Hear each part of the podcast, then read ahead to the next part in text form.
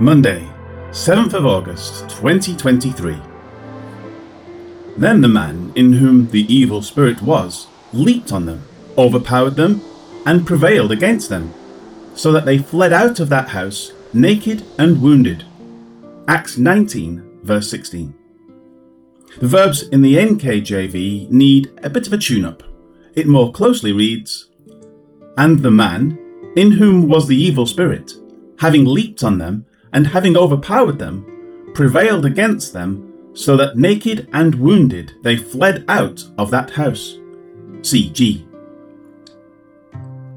In these words, we see a striking contrast to the previous verse. The words begin with, And the man in whom was the evil spirit. In the previous verse it said, The evil spirit said to them. Now it says, The man in whom was the evil spirit. As such, it is a clear indication that the man was truly possessed.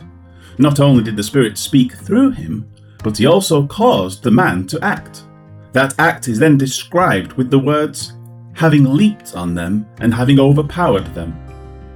It should be noted that in some manuscripts it says both of them instead of them. In other words, only two were overpowered. This seems unlikely as Luke had just clearly identified all seven sons. The only explanation for saying both would be that it is not referring to two sons of Sceva, but that it is referring to both classes mentioned in the previous verses, meaning the itinerant Jewish exorcists mentioned in verse 1913, along with the seven sons of Sceva noted in verse 1914. Either way, at least seven, and maybe more, got a good pounding for their presumption. This is not at all impossible, considering the state of the demoniac in the Gadarenes noted in Mark 5. No one could bind him, not even with chains, because he had often been bound with shackles and chains, and the chains had been pulled apart by him and the shackles broken in pieces.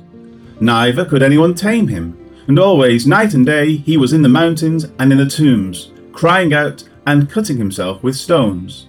Mark 5 3 to 5. The power of a person who could pull apart shackles and chains could also easily overcome a bunch of unprepared charlatans that made their money off of fooling the people with their supposed spiritual powers. After leaping on them and overpowering them, it says he prevailed against them. Despite the numbers, he completely subdued them. This shows the power of a madman, whether by spirit, because of a mental condition, or by being energized through drugs.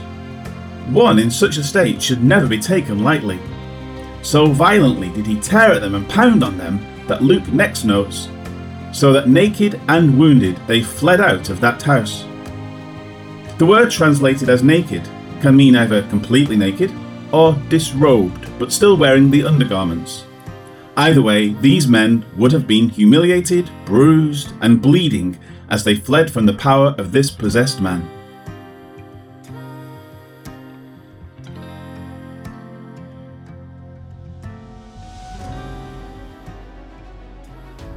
Life application.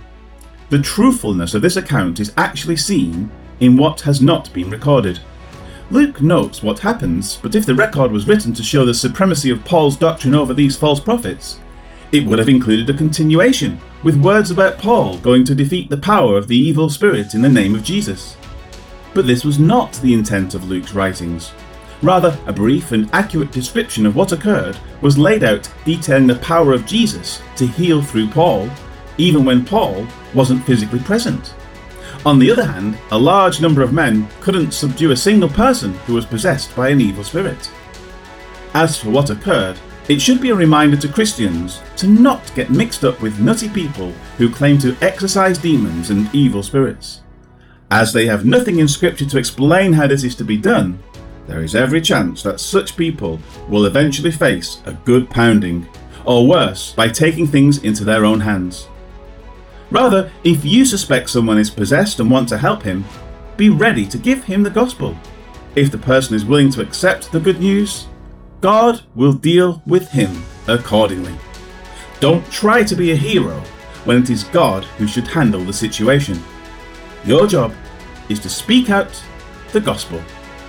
His job is to accomplish the work after that.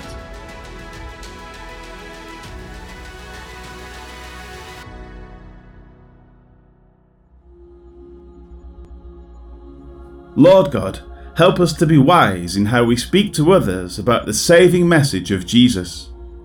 May we carefully and cautiously speak forth the words you have given us to lead others to this saving knowledge.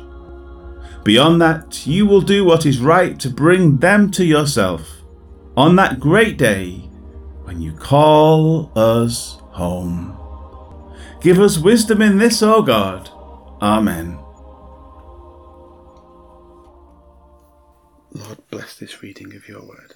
Bless Gracie as she repeats these words, and may it be a, a lovely thing for all to hear, and may you be glorified through it. In Jesus' name, Amen.